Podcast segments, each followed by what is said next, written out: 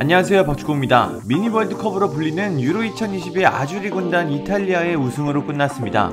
경기는 잉글랜드의 이른 선제골과 함께 시작됐습니다. 경기 시작 1분 57초 만에 잉글랜드의 득점이 터졌습니다. 오른쪽 측면에서 트리피어의 크로스를 루크 쇼가 정확한 발리 슈팅으로 해결하며 리드를 잡았습니다. 하지만 후반에는 이탈리아의 반격이 시작됐습니다. 결국 후반 22분 베라티의 헤더가 골키퍼 선방에 막혔지만 골대를 때리고 튀어나왔고 이를 보누치가 재빠르게 해결하며 경기를 원점으로 돌렸습니다. 그렇게 경기는 연장으로 이어졌지만 120분 혈투에도 승부는 나지 않았습니다. 결국 승부차기가 시작됐습니다. 잉글랜드는 이탈리아의 두 번째 키커 벨로티가 실축하며 우승에 가까워졌지만 3번 키커인 래시포드, 4번 키커 산초, 5번 키커 사카까지 3명이 연이어 실축하며 이탈리아가 우승을 차지했습니다. 공교롭게도 실축한 3명은 모두 교체로 들어온 선수들입니다. 특히 래시포드와 산초는 승부차기를 위해 경기 막판에 투입한 선수들인데 안타깝게도 모두 실축했습니다. 사실 잉글랜드는 승부차기에 약한 팀입니다. 월드컵과 유로 대회까지 메이저 대회에서 치른 9번의 승부차기에서 단 두 번밖에 승리하지 못했습니다. 유럽 챔피언이 된 이탈리아는 자국에서 열렸던 1968년 유로 대회 이후 무려 53년 만에 유럽 정상에 섰습니다.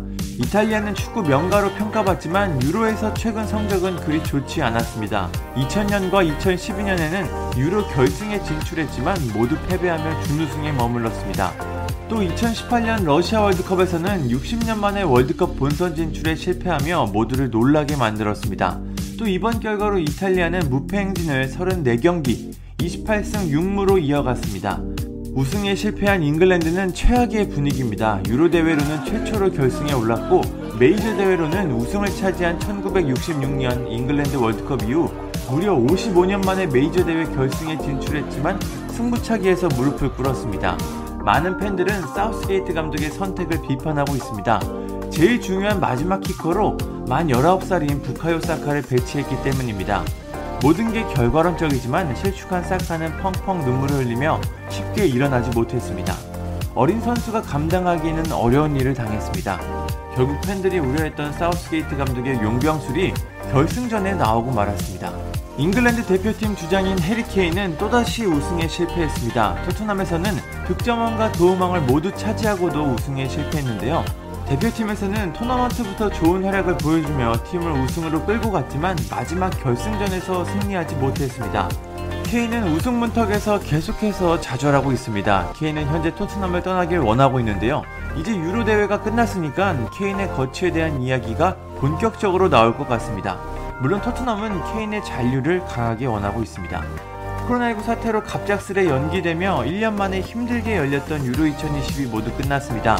이탈리아가 우승, 잉글랜드가 준우승입니다.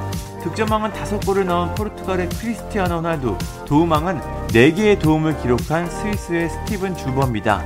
대회 최우수 선수는 이탈리아의 골문을 지킨 잘루이지 돈나룸마입니다. 대회 영플레이어는 스페인의 페드리가 선정됐습니다. 만치니 감독과 함께 새롭게 발전하고 있는 이탈리아가 앞으로 어떤 모습을 보여줄지 궁금합니다. 감사합니다.